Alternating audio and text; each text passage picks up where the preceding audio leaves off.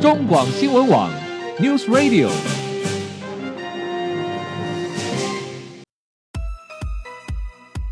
政治大人物、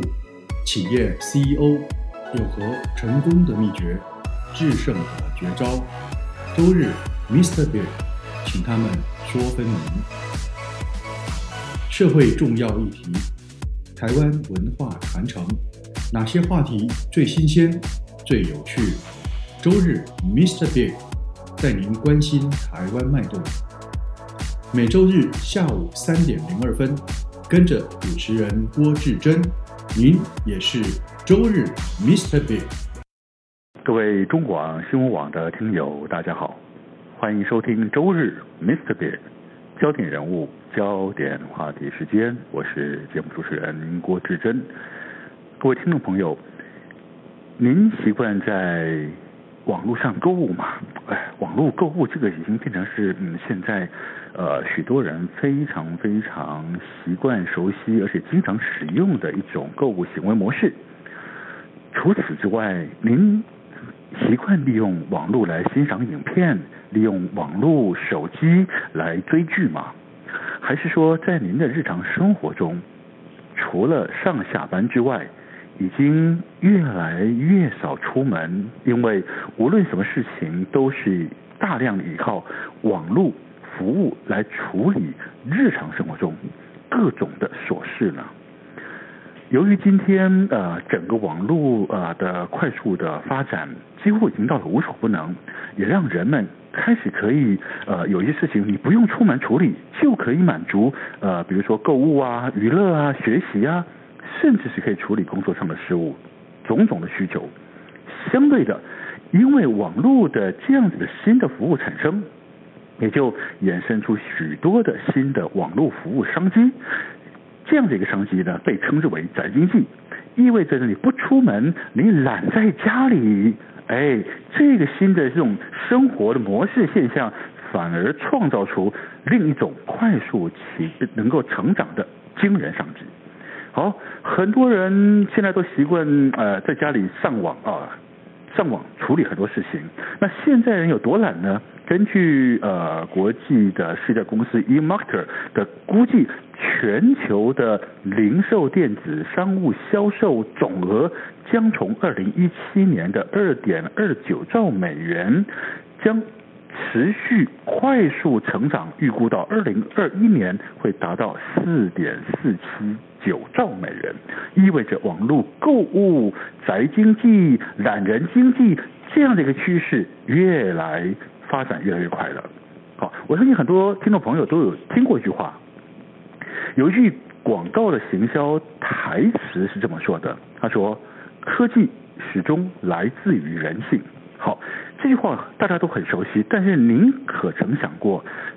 何谓科技始终来自于人性呢？因为追根究底，那就是因为人性都有惰性，有了惰性才会思索创新的方法，才能够不断的超越，不断的创新。为什么要让我们的呃懒这个事情呢，能够更顺理成章，也能够符合我们懒的需求嘛？好，我们这样想想好了，因为你懒得上市场买东西，所以有了网络电电子购物嘛啊，网络商城购物，因为你懒得到图书馆找资料，所以你有了哎用 Google 找资料嘛啊，你懒得到书店买书，所以有了 Amazon 网络购物购书啊，那你因为是懒得上电影院，所以有了 YouTube 网络影音，我们可以上面看影音看。各种的影像追剧。好，以上种种的网络服务产品，目前各位听众朋友，你可能已经非常熟悉了，甚至在日常生活中已经离不开这些网络了。想想这些创新性的网络服务，其实当初的发想都是因为我们呃懒嘛，既然懒了，就想个办法来解决它嘛。回过头来，我们就其初衷，原来。懒这件事情并非全然都是坏事啊，原来懒也可以是一种促进经济成长的创新动能，好吧？那我们今天节目中就来谈谈，到底该怎么懒，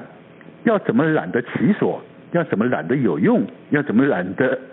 发展出经济效能来。节目中我们很高兴邀请到的是《懒经济》这一本书的作者季平先生，他同时呢也是。季宝记账事务所季宝管理顾问公司的负责人季平来到节目中来跟我们谈谈，他是怎么样看出懒的效率，他是怎么样看出懒的经济价值的。你好，季平兄。哎，郭主持人你好，各位听众大家好。好，哎呀，这个懒得真好啊。 一般人说到懒啊，呃，像我们从小在家里面，父母亲说，哎，你怎么这么懒？这孩子真懒啊！以后你这样子懒得读书啊，懒得不做事，以后怎么会有出息？好，这句话现在看样子要修正一下了。 那如果说从您的懒经济的呃哲学的这个这个逻辑推论的话，OK，好，原来懒是可以创造出不同的效能经济的哦。所以我们要谈懒经济之前啊，所以我们还是要麻烦你先跟我们来说明一下，其实你所诠释的懒经济到底是什么啊？因为发懒这件事情啊，很多人一般的观念里面就是这是不可取的行为嘛，对不对哎对啊没？错好，那到底如何发懒才可以创造出经济成长动能啊？先把你这个懒经济的这个概念，我们要先把它定义清楚，对不对？ 嘿，对，没错。呃，我我认为嗯啦，因为过去我们都认为懒是一件很糟糕的事情。是啊其实我我我是一个很懒得念书 的、啊。啊，这样子吗？这个从小就是从上牛班开始，其实我那时候就一直有一个想法，就是说嗯，哎、很多的学问，很多的学识，我认为真的不一定有用。嗯，但是我们的教育环境却一直要求我们去把它东西背起来。是可是我们会有一个想法，就是说，呃，不是说那些知识没有用哦，嗯哼只是说他要用的方式应该是我们只要懂个三成六成，嗯更加是借由每一个人的天性、每一个人的天赋、嗯哼每一个人的兴趣，是，去把它转化成有用的知识或技能。嗯哼嗯哼，可是我们的教育环境不是，他要的是我们把每一个人都处在相同的呃同一张考卷、嗯哼，同样的一个环境里面，嗯哼去比出谁比较高分。嗯那哼，我那时候就会有一种感觉，就是说，可是问题是这样比出来的东西有用吗？嗯嗯，事实上是没有用的。嗯哼那我这样一路走过来，其实我发现说，呃，对于知识水准，我觉得分成三个部嗯分，就是说，呃，从背书、读书到写书，其实是完全三个不同的知知识跟智嗯，慧。当然当然，对，但是我觉得我们的大环境都在教我们怎么背书，嗯嗯，就是说，至少到高高中以前，其实我们介绍的教教育环境都是教我们说，哎。你你，我们是在训练我们所有的孩子跟学生如何去背书、背出高分。你只要把前人的知识把它背起来，存在存进来到脑袋里面就可以了，是不是？嗯对，没有错。我认为大家，呃，我至少我高中以前接受到的知识都是这样，所以其实我真的很练不下那一些书，因为我觉得那一些书真的骨子里面我就是有点哇，我练这些到底要干嘛？要但是干什么花了好多的心血嗯，哼好多的精神在这个地方哎、嗯哼嗯哼，那好不容易上了大学，我就开始哎，学校老师开始提供了更多的弹性报告。嗯哼，我那时候才开始享受到，哎，原来知识是这么有趣的东西。啊我，开始会学习去看一些课外读物，所以你进入了读书的阶段了，对不对？对，啊，找知识的阶段了 啊。嘿，我一开始是在想，呃，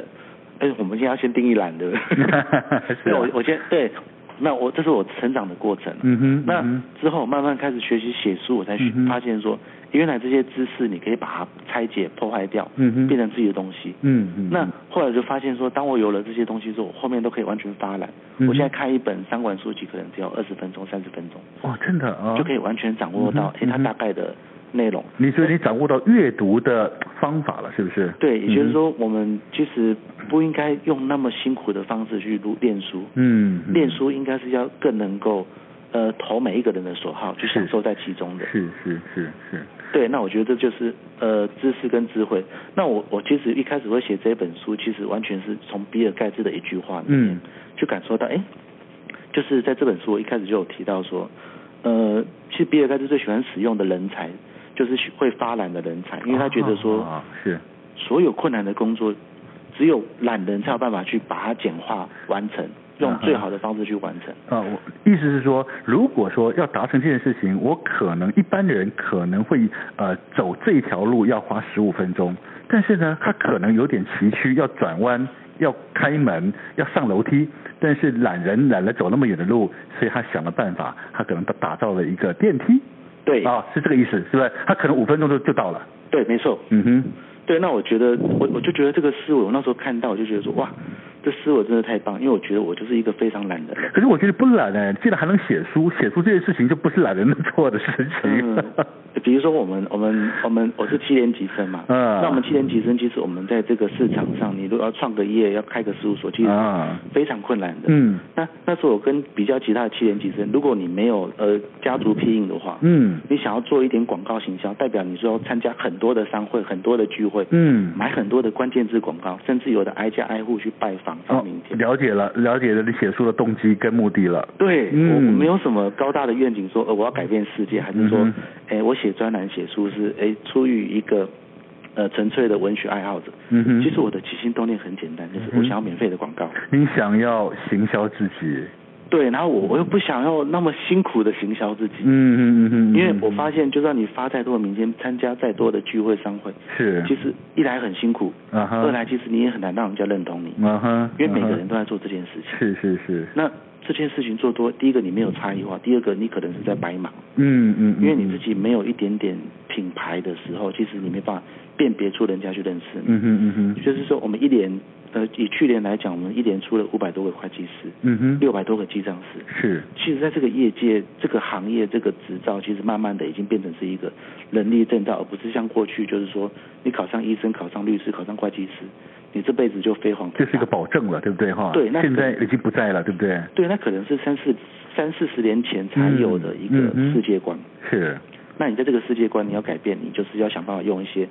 呃，也许是透过你的天赋，也也许是你的兴趣，嗯哼，去结合你的呃想要创业或者事业。嗯哼嗯哼，那我觉得嗯哼不管是自己创业还是找工作，其实这个思维都是很重要的。没错，没错。哎，看样子你真的是把懒这个事情想得很彻底，而且已经去执行它了。哎呃，的确，为为了要达到行销自己的目的，你可能要花很多时间、很多精力，透过现在一般人认为坊间的各种的工具或者是广告公司去做这件事情，但是你没有走这条路，你走了一条别人可能不会做的事情，那就是写专栏、写书。对，其实、啊，那我我一直觉得这一点很重要是，我一直不鼓励别人跟我走一样的路。那因为每个人的状况不同嘛，对不对？对，而且我觉得写作是要有一点点小小的天赋的。嗯嗯嗯，然后还聊一点小小的兴趣，其实它也不是能够让你在现实中懒到一个无所作为。没错没错没错没错。好，其实真的哦，呃，懒，我们在谈懒经济这东西啊、当然说我们因为懒，所以想要改变，因为懒，所以改变，所以有效率。好、这这件事情是懒经济的很重要的一个核心的基本的动能啦、那个动力跟关键，而不是说真的各位听众朋友，不是说家里真真的家里懒在家里什么都不做，等天上带掉下机会，天上掉下黄金，那个懒可能就没有经济价值了吧？啊、哎对好，那回过头来就要谈到，好，今天我请教那个季平兄，就说你因为要达到这个目的，所以你决定要用写书、写专栏这事情，你认为它会更有效率，能够更快的帮你达到行销自己的目的。好，回过头来我们来谈谈效率这件事情，你。之后你觉得效这个，你透过这样的一个你自己认为的懒的方法，创新的改变走这条路，效率真的比较好吗？你看到了效率这件事情的关键在哪里呢？呃，第一点，我的行销跟品牌，我就不用再费费太多的力气去处理了。嗯嗯，这是第一点，嗯哼甚至我都没有买过任何的什么脸书、嗯粉丝页啦嗯哼嗯哼，包括关键字广告，嗯没有嗯。大家从也许是商周，也许是天下专栏，其实就可以看到我了。是是那是，过去我们可能要花很大很大的专业度跟热忱嗯哼，去说服客户，嗯呃，让他们知道说，哎、我们我们是比人家专业，比人家热有工作热忱。嗯哼，那有了这些东西，其实人家就直接认识你了。嗯，那你可以更以就是平等的朋友的方式去交更多的朋友、更多的客户嗯哼嗯哼嗯哼。我觉得这一点很重要。是，那我一直觉得说，懒经济的原始哲学就是我们不是当一个懒经济的观众。嗯哼，那我们一开始讲的就是说，哎、不管是呃亚马逊啊、eBay、嗯哼，脸书、Google，其实都在帮人家发懒。是，可是过去我们看懒经济都有一个思维，就是哎、诶我们是观众嗯，我们是享受者。嗯哼。但是其实懒经济真正的做，我们是要试着去当成是懒经济的创造者， OK，那才是可以真正让你长久发懒的一个秘诀。所以你必须是懒经济的执行者，然后才能变成是它的创造者跟对贡献者，对不对？对，我觉得应该是一个懒人学问，而不是你只是看见一个懒经济去享受它而已。嗯哼嗯哼嗯哼，对，我觉得这个思维只要跳脱，我觉得就可以差很多了。 OK，好，那这是很关键哦，就是说你到底该如何看到那个懒的那一个懒经济的那个价值之所在？呃，并不是说一所有人都能够像你一样啊、真的能够很清楚知道自己要做什么哦。好，那如果说我们真的要去要去了解到底。我我我的发展到底有没有价值？这件事情其实就是一个关键哦。呃，我到底该怎么样呃去看见或者去找到自己发展的那个本钱啊，就是说我怎么知道我是不是自己具不具备发展的本钱呢、我要懒得有用啊。懒得有用、有价值才行啊！我不能真是没事发懒，对不对哦？对对好，那我到底该怎么看见我自己懒惰的潜力，找出嗯发懒的方向，嗯去做发懒对的事情？我我我我认为，首先第一点是认识自己是最重要的。哦，那认知系还是回来先看看自己的能力、潜能、兴趣在哪里，是不是？对，我觉得我这本书在第二章有写到一个嗯嗯开头开宗明义叫做“男人的定位学”。哎，是很重要了。对了，嗯对，那我觉得所谓的懒人定位学，就是你要先认识好自己，嗯知道你适合什么样的路线、什么样的方向之后，嗯我们再往前走。嗯哼，那这个所谓的认识自己，其实跟我们的天赋、兴趣，然后学历、经历，其实都是很有关的。啊，是的，嗯哼不是像我们一般所讲的说，哎，你的学历天，呃，你的呃兴趣天赋在哪里，就往哪里走。嗯其实有的时候，嗯学历经历也是很重要的。是是我不是说学历是一个万灵丹，或者说嗯哼在要鼓励大家去追求学历，哼，嗯而是不管是学历经历，就是你曾经走过的路，哼，呀，你必须要能够懂得去呃萃取你过去路的精华。嗯哼嗯哼嗯比哼如说，为什么我会选择呃做记账制事务所？嗯。其实只是因为我家里有人做这一块行业，哦，是，而且你相对你从小熟悉的，是不是？对，然后我又在税捐处服务过，我我觉得我没有吃过 猪肉，会也看看过猪猪手肉路，，是的，对。嗯那我在进入这一块行业的时候，其实我的进入障碍是最低的。嗯，嗯那我发现很多，你如果要白手起家，当个会计师、当个记账师、当个律师，哇，那有多辛苦啊！嗯哼嗯哼第一个，你要面对那么多的团队，嗯哼你要面对那么多的前辈，嗯哼你真的有能够赢过他们的地方吗？嗯哼嗯哼，所以你要从你的学历、经历里面去找到你的优势。是是是那是，我以前都是练气管的，其实从从十五岁练五专开始，就是练一堆商管，嗯哼嗯哼，那时候完全没有兴趣哦。嗯哼可是后来发现写专栏的时候，其实你过去练的那一些东西，嗯去结合你在业界在实务上碰到的故事的时嗯候，哼嗯哼其，实就可以变成一篇篇蛮有趣的文章。哦，你过去学的都出来了，都应用上去了，对，而且它第一个它不不跳脱现实，因为它是有故事的；嗯哼，第二个它不跳脱理论，嗯哼因为理论其实就是前人智慧的累嗯积哼嘛。嗯哼嗯哼，那这两个结合起来，我觉得才可以成为，也许是专栏有一点点知识，有一点呃可看价值的东西。嗯哼嗯哼，你只有故事没有没有理论，我觉得还是少了一点。嗯哼，你只有理论没有故事，没有人想看。那，嗯哼，对，，那我觉得就是结合过去你的优势，是去把它做一个整合。是，那在天赋兴趣上，其实我觉得我确实有一点点写作的天赋。啊嗯我过去有试着嗯嗯投稿杂志，我发现嗯说哼，，哎，当我投稿上的时候，那个总编立刻打电话给我跟我说，哎，你的文章不错，嗯，我不想要把你当成读者投稿，我想要付稿费给你。哦，真的，哦，那那就变成是专栏了，对，那有趣的那嗯个、那个那篇杂志还不是商管的杂志，它只是一个 NBA 篮球杂志。 哦，真的啊，那这就是我的兴趣你 怎么会去投 NBA 篮球杂志呢？因为我们男生就是喜欢看 NBA，、啊啊哈那我我其实小时候就很喜欢去住宿店住那些 NBA 篮球杂志。 OK OK，那看久了，其实也看出一些心得。我嗯那时候就在想说，哎、其实其实我自己好像也可以胡乱出一两篇有模有样的东 西，至少读者投稿有机会上吧。嗯哼嗯哼，那我想说，既然都看得那么大了，那我就试试看。嗯哎、嗯试了之后，哇，总编好给面子哦。嗯哼嗯哼，那那时候我就写了半年六期的篮球杂志，然哦后我就觉得 OK 说，哎、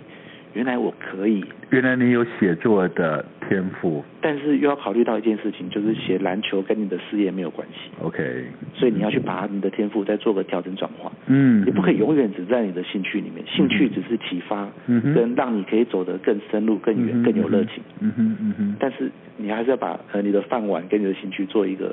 呃适当的调和。嗯哼，那我所以我就慢慢地把它转成在写管理学。做商管的相关的专栏文章了。对，嗯哼嗯哼，所以这样看起来，你呢？当然，学历不见得完全不重要，但有些很，比如说我们常常从各种成功人士的经验里面呃事后诸葛来评论说啊，比如谁谁谁根本大学都没念完，他现在还是变成科技巨擘啊，但是那个都是可能都是个案啊，但所以基本上学历可能还是一个，就现在来讲，它还是有基本的功能，甚至一般人进入职场也是一个基本的敲门砖，只是说它不是唯一而已。回过头来，你要更了解的是。除了基本学历之外，你自己的兴趣天赋在哪里？好，那这可能也不是绝对的，因为很多人可能嗯天赋在那边，可是你没有机会去启发你的天赋，或者你碰到的各种的工作机会也不见得跟天赋全然相关，所以又会延伸到后来你的人生的经历，所以基本上很多东西是。彼此可能都是单独存在，但是结果到最后可能都会互相勾结在一起的。我想这个可能是一个比较重要的关键，要整合这三个你刚刚所说的以上这三种，去找到你自己如何在里面找出你的强项，去发挥懒的价值出来。对，啊，那可我能是这样子吧，对不对？嘿，我我我觉得，